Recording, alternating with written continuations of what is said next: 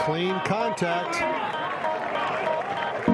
I'd hit it again because that shot was a defining moment. And when a defining moment comes along, you define the moment, or the moment defines you.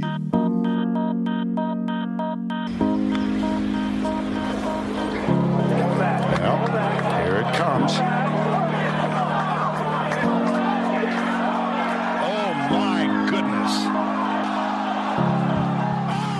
Hello and welcome back to the Golf Practice Podcast. My name is Andy Hayes, and it is Tuesday at noon. Um, that's the time that I spend with Jantzen Misrek and Peter Leinenweber in our back room. Guys, um, how's it going? Going well. Good to be back. What's up? That's it. That's it. What's up? All right. Well, as you know, this Tuesday podcast covers three segments. It covers the biggest golf story of the week, uh, according to us, um, something we're fascinated by this week, and then also the question of the week. Can't wait. Okay. Um, the biggest story of the week, according to me this week, is that Paul Casey hit a persimmon driver 300 yards on the driving range. Carry, Um, 300 yard carry. 300 yards carry. Um, and it was on TrackMan, so it had what 190 ball speed or so, maybe 180. I'm not totally sure, but either way, it's a long way for the driver to be hitting, especially a persimmon. A persimmon is a wood driver, so these are old, old uh, equipment. Um, the the reason that this is a story is because lately in golf, people are kind of the USGA is releasing distance reports talking about how kind of technology is, is making the game uh, is, is ruining the game. You know, if you turn to certain sections of, of Twitter, as I'm sure Pete could tell us, that um, uh, they would say that the technology is ruining the game and it's making it too easy to hit it too far. A lot of it's like Bryson, like look how far Bryson's hitting it. He, he's ruining the game. He's taking these ridiculous lines and and he, it's not the way golf's supposed to be played. Then we have Paul Casey who takes this old ancient club, not ancient, but you know, 50 years, 30 years, I don't know. 80s? Still using persimmon in the 80s? Yeah. Yeah, 80s. Okay. So we're saying, you know, 30 years old, 40 and hits it, you know, a comparable distance to how people are hitting it today. Um what what do you guys think about that? I, I saw something that the, the, the wood he was hitting was like a custom made one, which I, I guess obviously it would have to be custom made because there's not too many of those clubs around, or or one that could handle the golf ball he, he was hitting. So I assume he was hitting like a normal. I shouldn't call it normal, but a golf ball that you would use nowadays, like a range ball or whatever. And a lot of the times when you hit those persimmon woods with one of those hard golf balls now, like they break. And so hmm. I I wonder if this persimmon wood was actually one that was made to be able to handle that kind of impact, and that's Oh, how so he was able was to it get it juiced? 300. It's just like a Was it conspiracy was it juiced? theory. juiced? Or I you're think it could have he been cork juiced. the bat? it wasn't an authentic persimmon. well, no, I mean I think it was. It, it looked legit. I saw the picture of it, but I just I, I think the guy that made it for him makes it to be able to hit hard covered golf balls with, which is cool. Do you think it had a jailbreak speed frame with an AI face like Callaway? It could have been whittled in there. Who? I think we need more details. I think we need more details on the Wow, club. I was not expecting this take of like, wow, what if it's not Re- real persimmon? Regardless, though, it's pretty impressive. It's pretty impressive. I mean, look at the size of the club head. You mm-hmm. know, regardless of if it's corked or not, Yeah. right? It, you still have to hit the sweet spot on this tiny little Yeah. wooden head. It's like the size of a hybrid. So it's like if Yeah. you were able to hit a hybrid, a 300 yard carry, that'd be that'd pretty be pretty impressive. pumped. Yeah. Yeah. it's impressive regardless. yeah. But we just need more details. Yeah. Also, the greater implications that I was thinking about is crowd.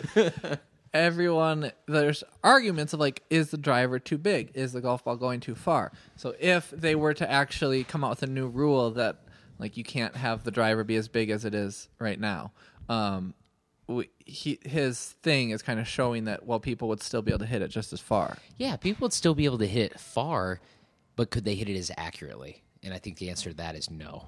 And I think i don't know I think with the big club heads, the forgiveness is more of the issue, in my opinion, than the distance. You You know, the people that hit it far are always going to have an advantage because they're always hitting shorter clubs. Mm-hmm. So regardless if, and this is like one of my favorite arguments, is like, don't grow the rough out to make the course harder because the people that hit it far.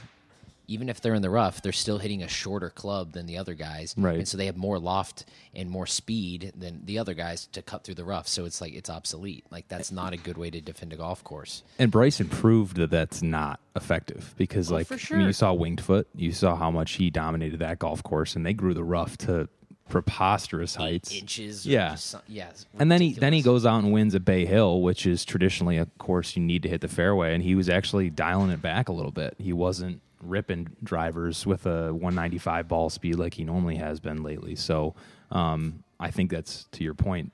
That's not the effective uh, response to to try to dial back the distance. I don't think, at least. I think you need to add curve back to the ball, like more more movement. You know, less predictable ball flight to just like make it more interesting. So if you you get these tiny club heads or these persimmon thing, you know, types of of clubs, it's a lot harder to hit because it's smaller, smaller sweet spot. Yeah. Doesn't mean you're going to hit it shorter necessarily, but you might curve it a lot more, which I think is kind of cool. Counterpoint: I have a Callaway Mini driver that's like a little bit bigger than a three wood, and I hit it Yeah. just as far as I can hit a driver. Do you hit it straighter? Yeah, that might have a little more confidence to do with it, but um, When I think, but that's the same argument you can make about this persimmon wood. You hit it just as far. Yeah, so that's what I'm saying. Like, Right. okay, so then do you think that I mean, I have gained 30 maybe 30 yards of carry in the past 2 years based on changing things in my swing and based on TrackMan understanding uh like angle of attack and launch conditions and different things like that. So don't you think that has just like more to do with people being able to hit it farther? It's just humans are getting smarter. Could be. Yeah, absolutely. Certainly plays a role in it. Yeah. or at least be able to hit it further faster, right? Like maybe in the past, like oh, I don't know why I'm hitting it so short, or it's taking me a long time to like gain this distance, and now you just hop on one of these launch monitors, and TrackMan Tracy will literally tell you what to work on. Mm-hmm. It's kind of crazy. Mm-hmm. Yeah, if you change driver angle of attack from let's say minus two to plus two, that's like 30 yards. Potentially, mm-hmm. absolutely, yeah, Yeah. absolutely. And so if people didn't know what angle of attack was 30 years ago, like how it, they wouldn't have any idea of how to Right. optimize it. And certainly when you when you look uh, look back at some of those small club heads and and how low they were kind of teeing it up, those those small little drivers, like sure looks like they were kind of hitting down on the ball. Yeah. you know. And, and uh, what's what's the one movie with um, the greatest game ever played, right? And I know that's like you know there's a lot of whatnot, but you see the ball flight on there sometimes, and it's like it's low and then it like Yeah. balloons up. It's like, bro, he's like smother sni- stinging that thing Yeah. in there. Like that's a spinny golf. Great ball. film. Great Yeah. film. Do you think there's a problem? A distance problem? No, I don't know. I don't care. I, I just don't like I don't I don't So you're not answering. You're just saying you don't care. I don't You don't necessarily think there's Is it not is a there problem. a pro- no? Is there a problem? No. Like what? Uh, people they say like, oh, you can't like bring the U.S. Open to Merion anymore because they hit it too far. You know, Merion. I don't know Mm-hmm. where's Mar- New Jersey or something. Yeah, like something East Coast. Yeah, Yeah. yeah. I'm pretty sure Merion has a full membership and a waiting list. Like it's not like people aren't playing Merion anymore. Like there's plenty of course around here, like Right. Chicago Golf Club, Skokie Country Club, uh, Shore Acres. Like these places are full. Everyone's playing them. It's not like they're they're turning into pitch and putts the way everyone seems to be talking And about. And Merion too. Like I think the winning score there was one over in 2013, if I remember correctly. Justin Yeah. Rose won, Yeah. beat Phil down the stretch, but like that wasn't like embarrassed by distance like some of the other U.S. Opens have been. I mean, look at Erin Hills. Erin Hills is like 800 yards longer than than Merion, and I think Brooks finished at like nine under or something. I have no idea what the actual number was, but it was significantly lower than Merion. So I don't think it is as big of a problem as people make it seem. Because you can't just like lengthen a course and then be like, all right, we solved it. Yeah, there's clearly only so much real estate, right? Right. You can't just keep adding tee Yeah. boxes, and that's yeah. Well, we saw this last weekend that Lee Westwood was right there with he beat Bryson. He doesn't hit too far. Well, It's probably not sustainable. He's playing really good golf, but but still, we have like this 47 year old guy who's can play good golf versus someone who's hitting it really far. Um, Speaking of- some of it's a little overblown.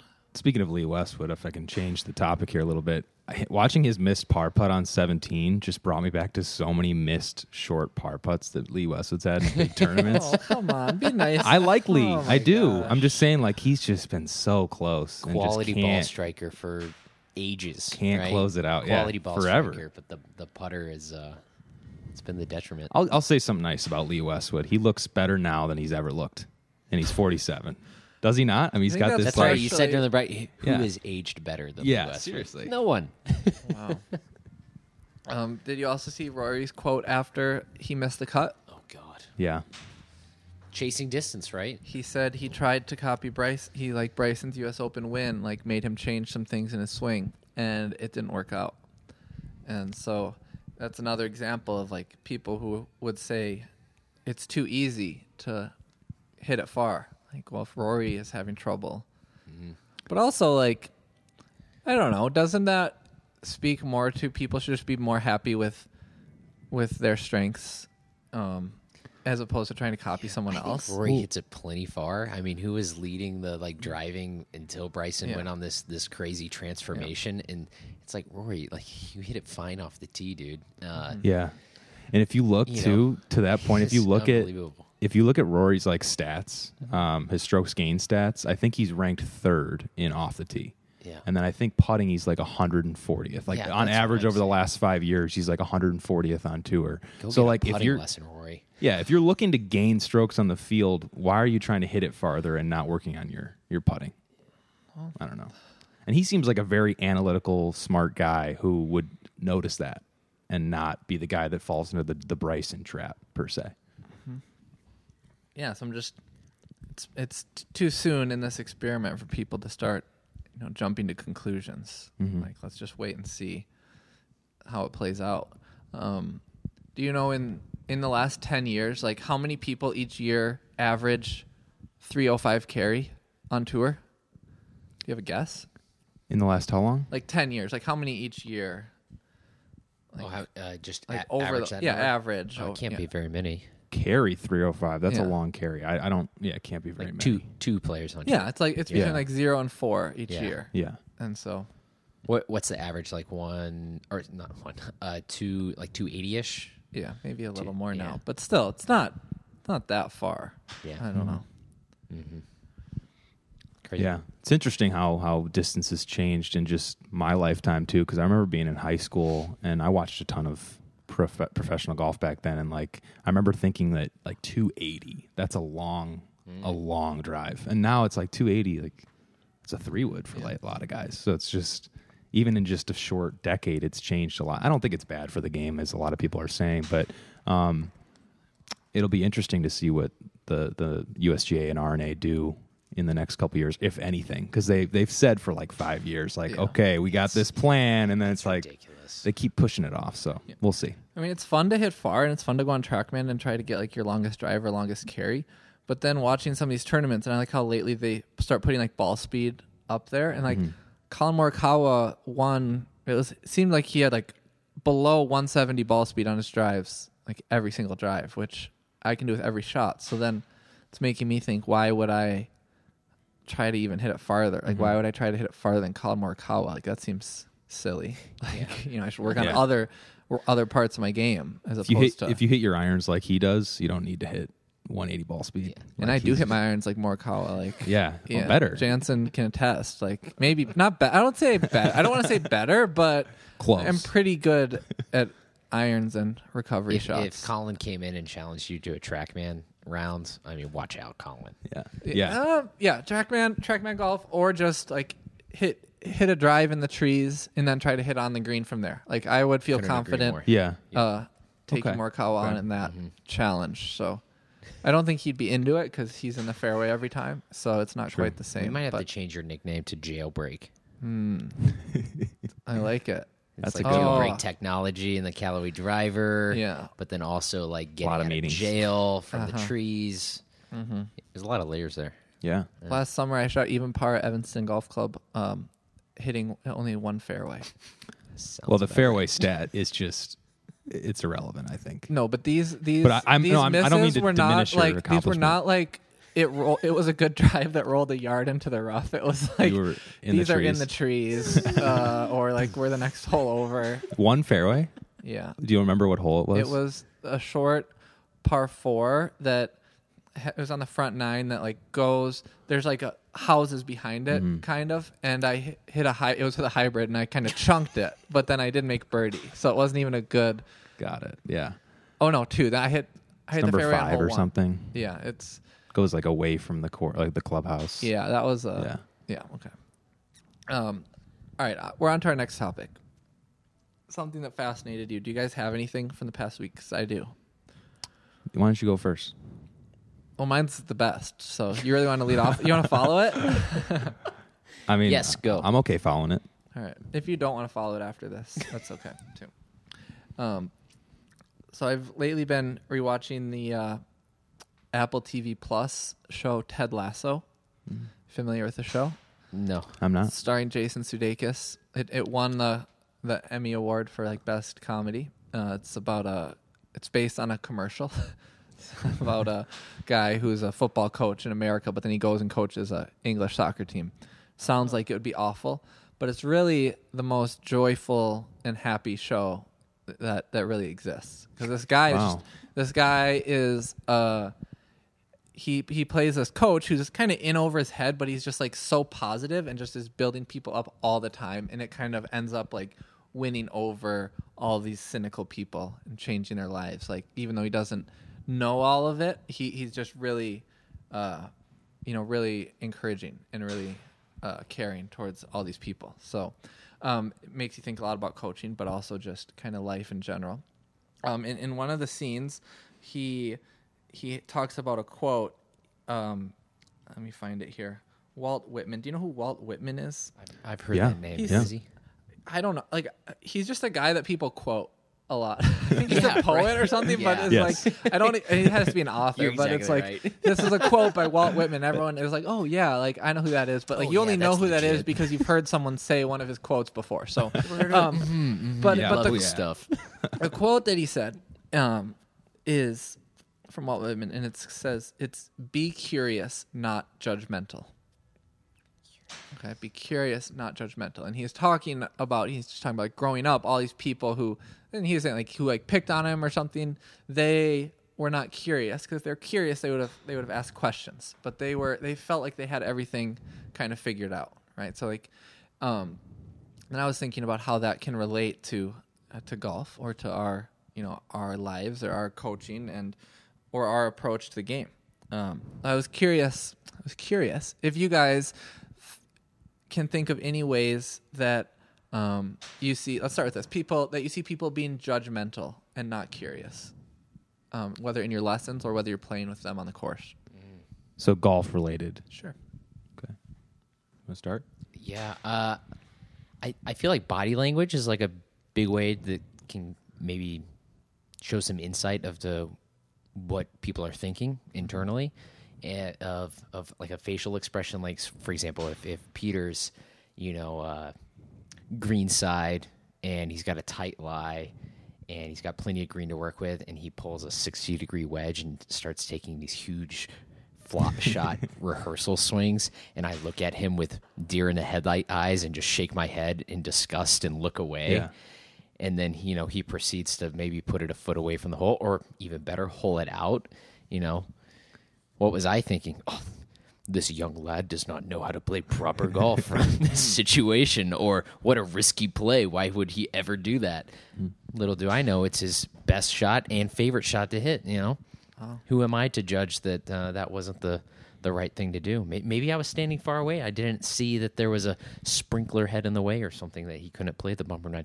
Who knows? There's like there's always there's always a backstory, and I think if you don't if you aren't curious or you are judgmental to begin with then you got to take a pretty hard look in the mirror and say like are you really asking all the right questions? Or like who are you to be judging these mm-hmm. people right? Mm-hmm.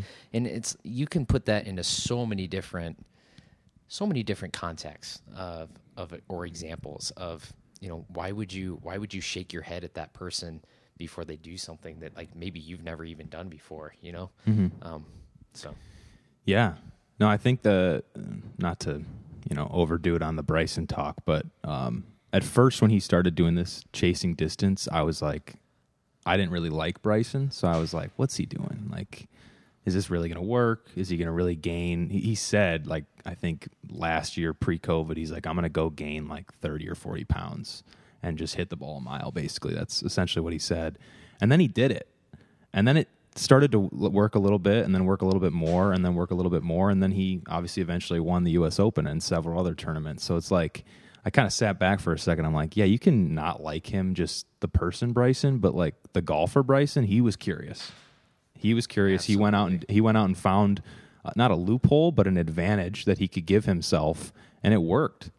And it's worked for over a year now. Who knows if it'll be sustainable, but he won a major. So that's a pretty big deal. He won a major at a, at a very historic U.S. Open venue. So um, he was curious. And then to the point of like my personal experience, I remember playing in uh, the sectional tournament in high school. I think I was a junior that year. Um, this kid named Nick Hardy, who is kind of a, um, I think he's on the web.com tour now. He um, was my age, and he was playing against my teammate in the playoff for the individual uh, medal medalist in that tournament. It was at Winnetka Golf Club, and on number one there was where the playoff was, and it's a short par four, maybe 325, 330 from the tips. And all the two kids that teed off, I think it was a three person playoff. The two players that teed off before him hit like a six iron or something because it's like the fat part of the fairway there. Um, and then he pulls out driver, and I remember being like, "What is he? Nobody hits driver on this hole, or at least very few people, especially in this situation."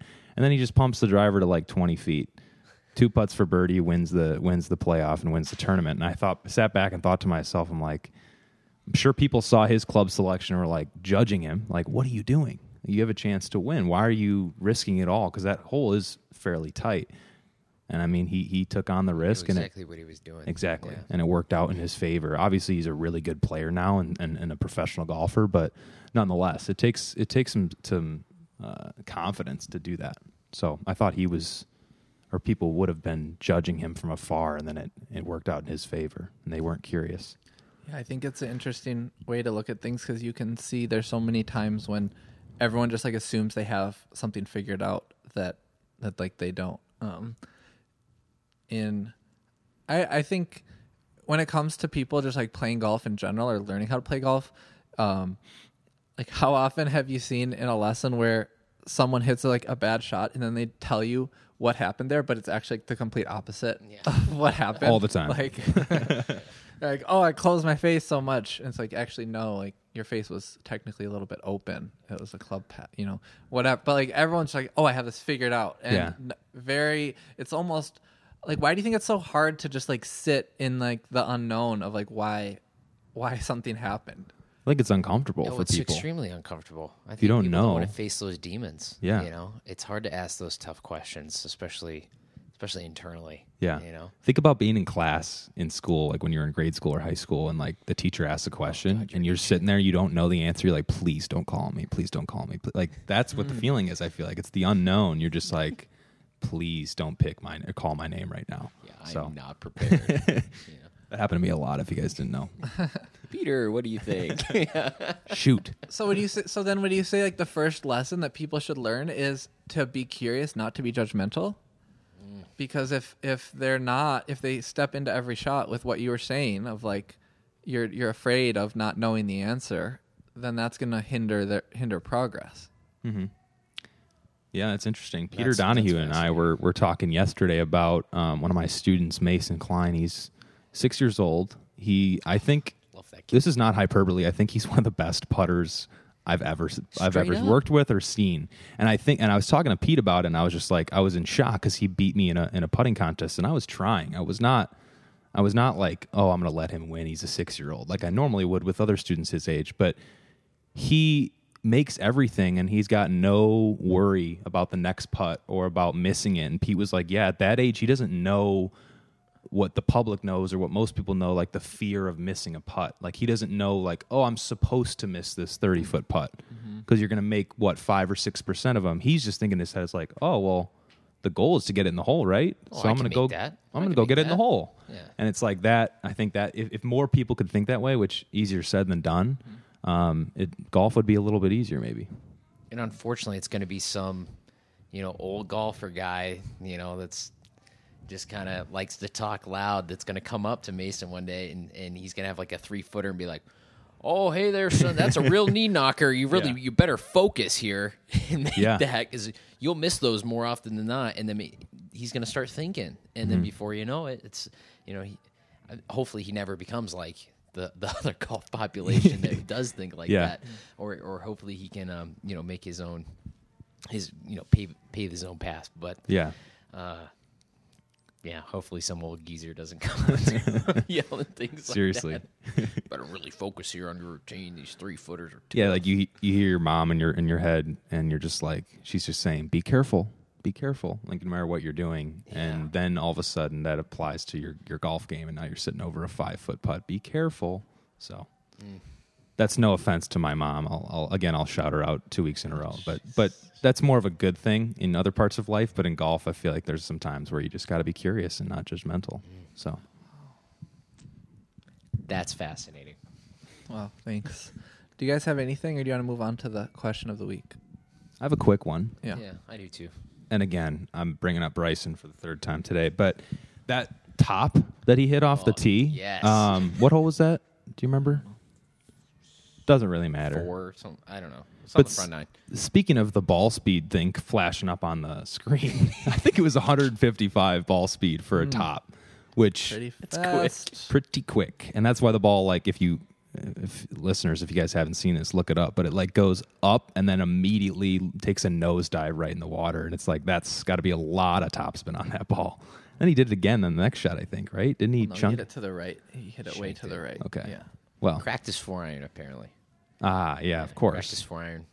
But I was fascinated because I'm sure a lot of golfers watching that were able to to relate to one of the best golfers in the world, um, probably the best in the last, you know, six to twelve months, or at least top two. So that was interesting. And and uh, Westwood followed him up with the biggest banana slice you've ever Yeah. seen. So it was like, who Tough are scene. these Yeah. guys? That's where you hear Tiger in your head, and you're just like, get way right, get way right. Yeah, way right. Um, uh, my my fascination uh, thing this week would be um, a little more gym related, um, as you could probably expect. My other obsession.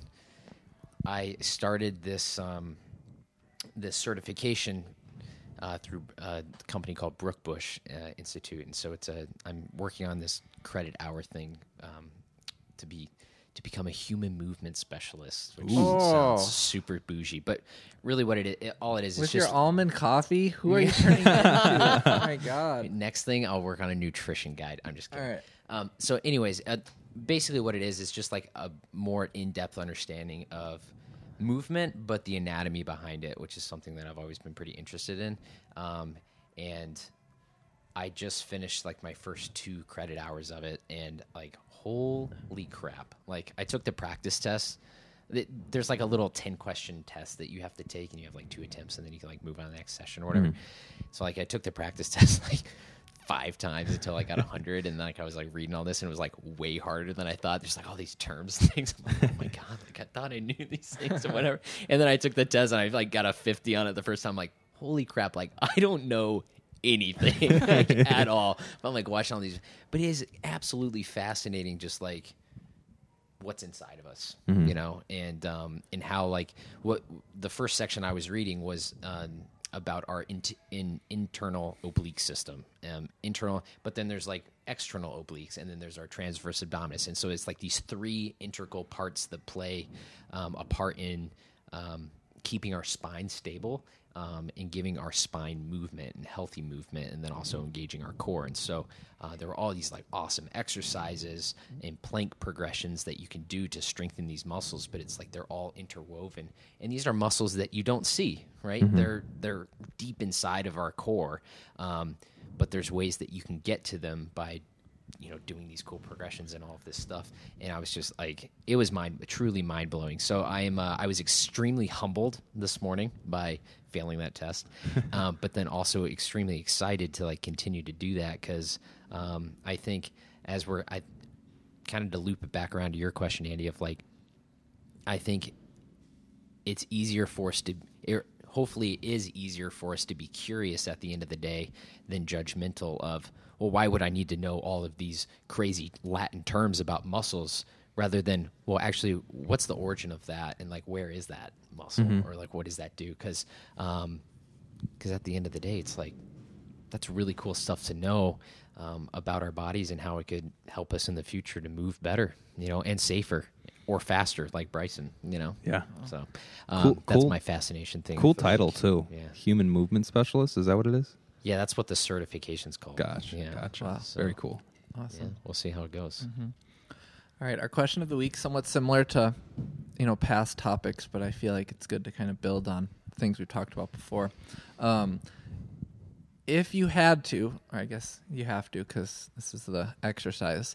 Um, what and this is kind of this is in response to to Mark's response to our response to Rob in the first um, episode of these Really of building. where where he his his I feel like other people may have had this response as well to to your guys' advice of like if you want to get better at golf, like play a less play fewer clubs or or play from a from a tee box that's that's up. And and the the the pushback to that was kind of like, well, I only have one or two rounds a week.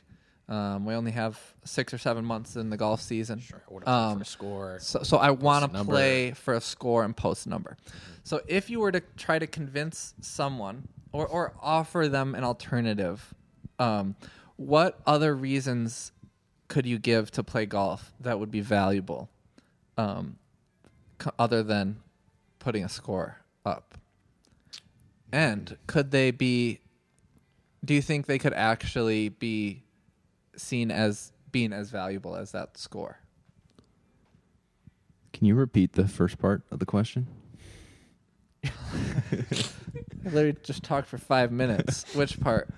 The very first part, like the what? Are, what's our advice to the people that are responding, or what's our If you- response to the people op- responding? You're, if, a, a common response that people would have to to saying like, play from a different tee box, play with different clubs, or maybe like as in your case, play play left-handed, is they would say, well, I only. I all I want, like, they only see golf Okay. as a. I'm gonna post a number, and then, like, basically, I, I'm gonna make a score that then I can have a number that relates to how I played that day. A very practical number. Um, but I mean, I guess, do you guys think that that should be the only reason to play golf? I think, and and if not, then like why? Like, what other reasons could there be? Yeah. I mean, if that's what fascinates them, then do it. You know. It. I think I I remember Peter Donahue saying that one time of like, I think you asked him the question, Andy, something along the lines of like, oh, would you recommend doing this for other people? And he said, if it's something that like out out of the gate doesn't seem interesting to you, then like I actually encourage you not to do it. You know, because you could ruin it for the others. Not not that you would, Sure, sure, but sure. um, you know what I mean. Of like, you know, if if nobody's forcing you to do it, but we could only encourage you to say. And so I guess that's what you're getting at is like, what are those things that like we could say to encourage people to actually give it a try, right? And I- I think the number one thing for me is like, like rate rate the shots in the round you know on a scale that, that of like your enjoyment or like your execution of of these shots rather than, than the score. Sure you can put the score down but like challenge yourself to go hit the same shots that you would be able to go do but with limited number of clubs or something. And um and I think too, just like, hey, yeah, you only have one round a week, or you get limited things, but why make it the same? Why do the same thing over and over again and expect a different res- result? Like, try and break through and do something new. Uh, I think doing new things or things that challenge you or things that that you might be um, a little bit hesitant to hesitant to at first are important to do as, as a human to to keep progressing. And uh, and if you keep doing the same thing over and over again, it's kind of hard to expect a different result um, at the end of the day. Because I think you know those guys, you know, they always want to keep shooting better and better, um, and hope in you know, Mark and I know Rob, like they work on their games pretty diligently and they put time into it. But I think, you know, the average golfer, they want to shoot better and better every week, but they want to use every single club they have and they and they might be hesitant or resistant towards changing their process. And it's like, dude, you're kind you're in your own way. Change something up. And whether that's playing with a limited number set, playing from a different tees to get a different result, you know, that would be my argument. Get out of your own way. Yeah, I, well said. I think for those that say, you know, I only have one round a week or one round every other week, and I just want to go out and play my normal game with my 14 clubs and try to shoot a low score. Good for you. Then then do that. Uh, sometimes the destination of whatever your goal is of shooting breaking 80, breaking 90, breaking 70, shooting under par, whatever it might be. Sometimes the journey is actually the more fun part than actually the the real destination. So um, it's the chase. You know, it it keeps you coming back. Uh, there's you know there's a there's a thing about golf where like you hit that one shot that keeps you coming back. So I don't know if it's necessarily the wrong way to go about it, but if your goal is to eventually shoot under par, as in Rob's case or, or anyone else's case, then there are a couple things you can do to help you get there. But if you don't want to play up a tee or if you don't want to play with less clubs, then then don't. But maybe give it a try once. If you don't like it, then then don't do it again. But I think that you said last week, Andy and and Jantzen, you as well. Um, people think that the 14 clubs actually is going to make you play better than the eight clubs or the nine clubs or the seven clubs. But in reality, you guys have found out from experience that that's not necessarily the case. And that just because you had those extra clubs doesn't mean that you had the shot in the bag that you didn't have with less clubs. So um, that's something I not I never would have known probably a year ago or two years ago. But now that I've actually tried the the limited set, I've started to notice that that's actually the case. Mm-hmm. and I'm not necessarily thinking about this as as about like pursuing a goal of of scoring better. Like, not that like, Sure. Hey, I want to score better, so I should play with less clubs, and that's going to ultimately get me to sh- play better. Because that's still all about score. Okay, right. So it's just a way to practice score. That's like what your guys' advice was, which was good advice. I'm thinking more about how. I don't know. I guess there was a time where I used to play golf, and really, like the only thing that mattered was like the score that I Oh, shot. yeah, yeah. So Mhm. it's like I could. It's did I at one point it was could I break could I break forty right? And it's like I was always trying to to be able to shoot in thirty, you know, shoot in the thirties. If I did that, then I like felt better about myself like that day. Uh, You know, I really until next time you tried it out.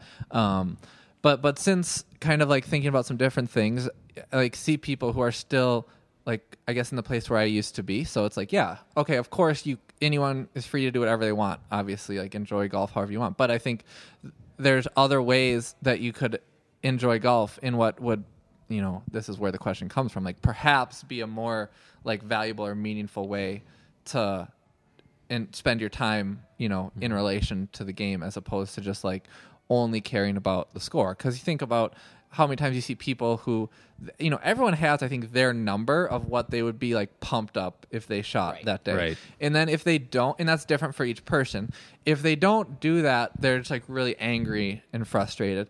And if they do do that they it's like oh i shot I shot 70 today. And it's like oh cool. Good like great job. And then it's like the end of that. And i don't think it ever gives people like the payoff that they that they actually wanted. Yeah. um and so I, I guess this is kind of more of a question of like what what parts of golf maybe it's like focusing on different parts of of golf that could be that that could be bring value to people. Um i, I guess here's a question for you Jantzen. When you are you spend lots of time in the gym um in the is it 100% like results based for you Okay what what is what is it then Um, so I, I think uh, a lot of for a lot of people when they start their fitness journey, it is results because in I will everybody I think is a culprit of it, and and if you're not, then I, I want to meet you. But um,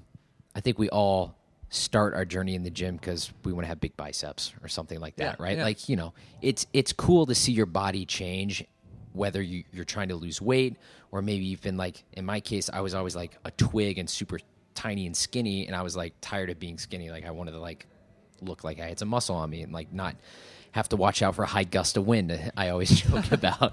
Um, and so I think results are cool, especially physical results, right? Aesthetic. Um, what I got into more at the end of my college career, where uh, I was still training and doing things, and then especially when I moved up here, and then when I started uh, training at Pulse and learning how to box, and then eventually coaching there, is it's more about the performance for me. Like, how can I train my body to number one be pain free, to move better and more efficiently than I ever have, and then and then be able to to have fun doing it. And so, um, so no, it's not results based for me. It's more it's more performance. I think performance at different seasons, right? So like in the winter, I enjoy strength training a lot and putting on some size and strength. But right now, like right, I'm tapering off or, or leaning out to to be able to to move faster so that I can move uh, better for the summer, and then I'll do some stuff um, in the fall time to prepare for strength training again. So. Um, I don't know if that answers your question, but one thing I'll add is is one thing that we have at the brand as a brand at the gym is um, is kind of four four pillars, and we say um, the first one is science. You know, everything that we do from a programming standpoint and from like a nutrition standpoint is going to be science based and movement based. Um, there's always going to be variety in our workouts, meaning you could be boxing, you could do just uh, you could do heavy strength work and barbell work, you could do HIIT training. Like there's going to be a variety in the style of workout, right? Which keeps you guessing and fun, and uh, it doesn't. It's not like you have to go in and do the same thing every day, which I think uh, could apply in golf as well in your practice. Like don't just sit on the driving range and hit seven irons over and over and over again. Um, the third is intensity, and so that is you know go hard and have fun. You know, get those results, get that like blood flow, get that adrenaline uh, running. And the, and the third thing is is fun and community. You know, having a group of people that you enjoy working out with, um, and having fun while you do it. You know, having a battle buddy to get through those tough workouts and things like that. And so I think those four things, um, you know, science based, uh, variety, uh, community, um, and intensity keep it keep it pretty fresh even though you might think oh it's just another workout it's like no there's a lot more behind it so Yeah, so it's more than just like getting, you know, in golf, the golf version of results, just getting to a certain number. Um, Totally. That like keeps you in it, and in golf, people actually, you don't talk about it enough. Um, yeah, I I just think I was like you, Andy, where I was very score based growing up. Um, I was always in pursuit of that number, and then as I got to that, it, the number got lower and lower. Um, but once I graduated college, I started in, a little bit in college, but once I was no longer a consistently competitive golfer, like consistently playing in tournaments and whatnot, I tried to get the fun back in the game because I took it too seriously for a long time and I started to lose that that enjoyment and that fun and I'd be playing around with like my my dad and my brother or a couple of my friends and like would get mad, find myself getting mad at a hole or at a score or whatever. And I'm like, it's a beautiful day outside. I just played golf with my dad and, and my brother or my friends for four and a half, five hours. Um, we're getting lunch together afterwards. Like that, this is a good day. Why am I letting this influence my mood for the rest of the day? So, and I think that goes both ways too. Like when you shoot a good round, like that shouldn't be like the only reason you had a good time was that you shot 78 or or 88 or whatever you shot to to break your number. Um, so I started thinking more about like shots that I hit as opposed to scores. Like we all have in any round you play, you have at least one shot that you can look back on and be like, "Oh, that was a pretty good shot," or "or it was a great shot." Um, and like I think you mentioned a couple weeks ago, Andy, like you remember or I remember specific shots from the past more than I remember scores. yes Like I can I can go back and look at every competitive round I played from late high school through college and I can tell you the shots I hit still because I still think about them a lot. I can't necessarily tell you the scores, but I can tell you almost hole by hole the shots and especially some of the good ones those those still um, hold a place in my mind quite quite consistently, but um, to answer your question, I, I think if people can look at it that way and, and, and remember good shots that they hit or good holes that they played as opposed to just like, oh, I, I shot that score that day, it might they might loosen up a little bit and then maybe that score will just come naturally without them kind of constantly searching for it. Yeah, I think there's something. I think that there has there's has to be some reason to play golf other than I, I guess that's like the basic reasons that people give, and I think it could be that hit like there's not really many feelings like hitting a really good shot. You know, I don't know like another action that is like somewhat comparable to that. Like I've played basketball and can shoot threes pretty good, but like making a three is not the same as hitting an awesome uh, shot. Um, and I because you think about like people you ask people why they play golf what they're what they're there for and it's like well it's it's like I love the competition well it's like there's other there's plenty of other ways to be competitive like you could you could play sudoku or something and you'd get have a score or you know I don't know or chess right and you'd Yeah. have something to beat or checkers you could do that online you don't have to leave your house but there's some reason you leave your house and devote five hours to it other people are like well I just like being outside well, it's like well you don't it's not like you're going on walks all the time. Like you, you don't really like being outside that much, or you do it other times. Like, or like I, I like being being around, you know, being with people. And it's like, well, You could go out to dinner. y- you could do that. Like you could if that if those were the reasons, then like there's lots of ways that you could do them without actually all the time and you know frustration and commitment that that golf takes. I think there's something about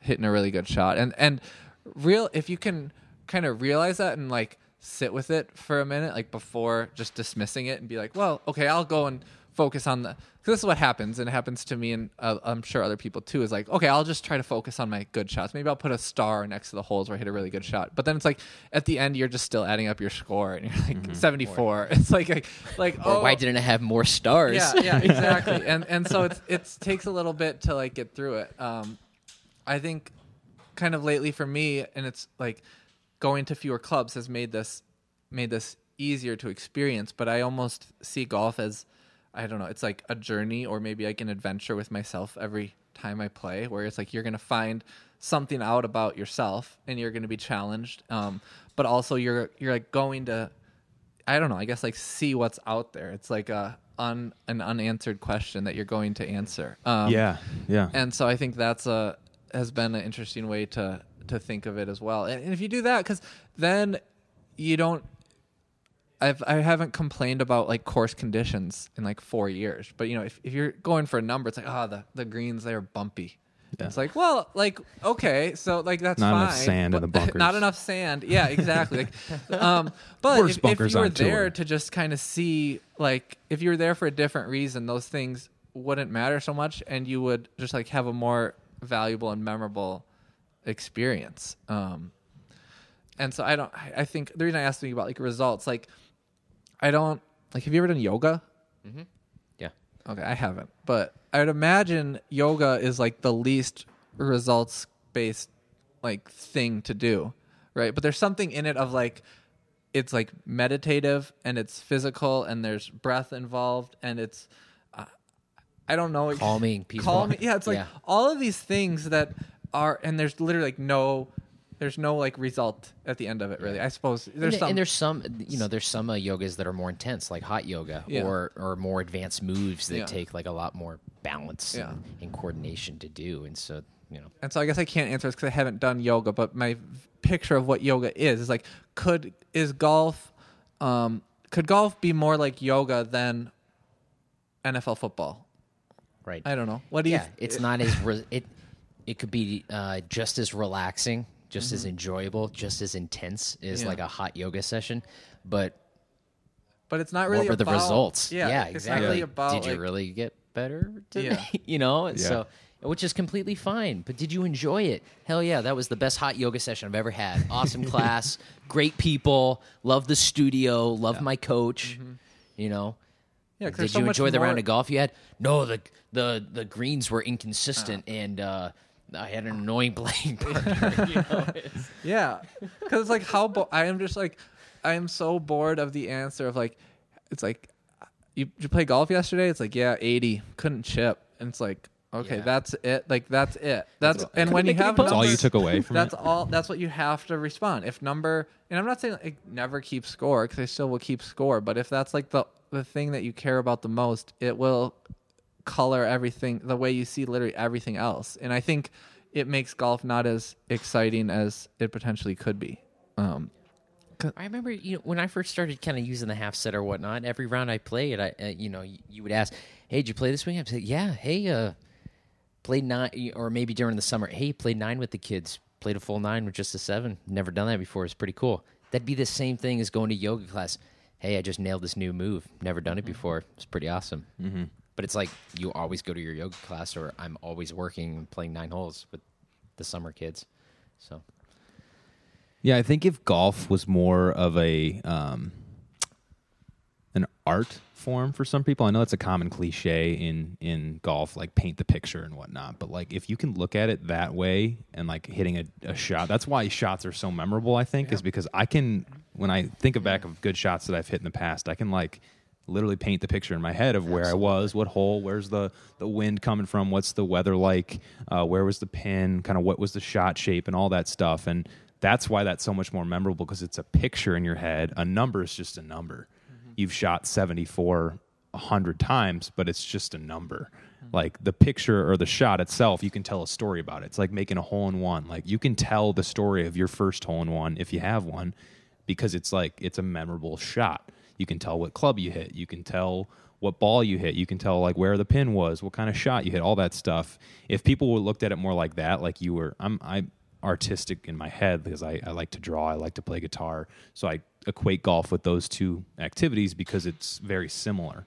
Um, I feel like I you and especially with the half set, you have to be more creative and more artistic with shots. You have to shape them a little bit more than you normally would with a full set. So, in a perfect world, if people could think that way, I think golf would be more fun. Yeah, well, and I think the way you approach it or the way you play golf says a lot or about who you are, or like could be like a way to express who you are um, as well. Even if, and we keep coming back to using less clubs, but like even if you w- want to still use a full set of clubs, as you know, ninety nine percent of people do, um, there I think there's still ways to approach the game and approach how you hit shots and think your way through the course and you know whatever it is that could still be a you know a more valuable way to do it other than just like I'm allowed 14 clubs because that's the maximum. If I was allowed 20 clubs, I would use all 20 clubs, um, just because that's the rules and and that's going to give me the best the best chance out there. Um, you know, from my experience, like I've played better golf with less clubs. I have a weird way of thinking things. I acknowledge that people shouldn't necessarily copy my way of doing it. It wouldn't work for everyone, but I think more people should try to find their own uh, yeah, I don't know, way of going about it. Like back to where we started, like Bryson and Lee Westwood have very like distinct ways of going about this. Bryson is like calculating everything down in his caddy, like downhill lie, like the wind, like this is like a fifty-eight percent nine iron that he, you know whatever. Uh, he's measuring the length of his putting stroke based on the distance. It's like very, um, very calculated, but it's like it's very unique to who he is. Whereas like Lee Westwood has his fiance on the bag and does all of his own reads and yardages and stuff, and he's doing just as well. And I think that's really cool to to see that. And it's cool. What's your what's your um like what's the the formula? Yeah. Right. Find your yeah, formula. Yeah, and and but and find a formula that's better than just like I'm down in the fairway. I'll use my rangefinder, 150 yards. Okay, nine iron, and just like go like a robot through Mm-hmm. the game. And it's like, oh, I either had it today or I didn't. And it's like Mm-hmm. that is that's kind of where the story ends up when it's just about a number. It's like, well, it was a good day or it was a bad day, and it's like Mm-hmm. only one or the other. Very, I guess, judgmental as opposed to to kind of like curious of like, well, what like what did you actually enjoy about it? Like what what stuck with you? What was hard for you to do? What is there anything you would hope to you know do better on next time? Are, are you disappointed in the way you handled anything? Um, I think all of those are more interesting and valuable questions to ask about anything. Um, For sure. As you were talking about like the artistic, um, you know, side of it and whatnot, I was I was kind of thinking of like, yeah, you can write your score down at the end of the day, but what if you could like zoom in, and that score is made of pictures from the mm-hmm. round, you know? And I'm just thinking like it'd be cool to have a collage of photos that you could, you know, like, and I, and I think this would actually be like a really cool like project to do is like. Um, you know, I could do this from like my last Sand Valley trip with my dad. Mm. Like, go print out all of those photos and then put them in a collage that makes up the number mm-hmm. 70, which is like the score I shot on one of the rounds, right? Mm-hmm. And be like, okay, like from a distance, yes, I shot 70. Awesome. It was a cool trip. But as I get closer, I have these these great pictures and memories and things that made up that hmm. score. And as you you keep zooming in, you And can't you even see the in, number anymore. Exactly. Oh. Exactly. Wow. But it's Wow. you know, it's behind the curtain, Yeah. right, of what this score is. I think that'd be like Yeah. cool if we could like all do that. Like Wow. The number doesn't begin to tell the story at all. Exactly. I mean, how many times you hear somebody say, I shot 75? Okay, well, what happened? Like, what course are you playing? What tees? Like, all this stuff, the information that you don't have on the surface, so you just have this number. It's very, uh, um, it's, there's not enough details, not enough information. and you, you know, you hear people say there's no pictures on the scorecard. Well, I think we could change that. Could- Yeah. that's- Wow. I'm really kind of inspired and pumped up by that idea. So Homework. I love it. There we Let's- go. That could be our homework. Yeah. Little Arts and crafts. Exactly. it's a really cool thing to think about. Okay. Um, I want to end with that. I just want people to leave with that image in their mind. So, guys, thanks. Clean I'll talk to you all next contact. week. Thanks for having me. See you Tuesday. I hit it again because that shot was a defining moment. And when a defining moment comes along, you define the moment, or the moment defines you.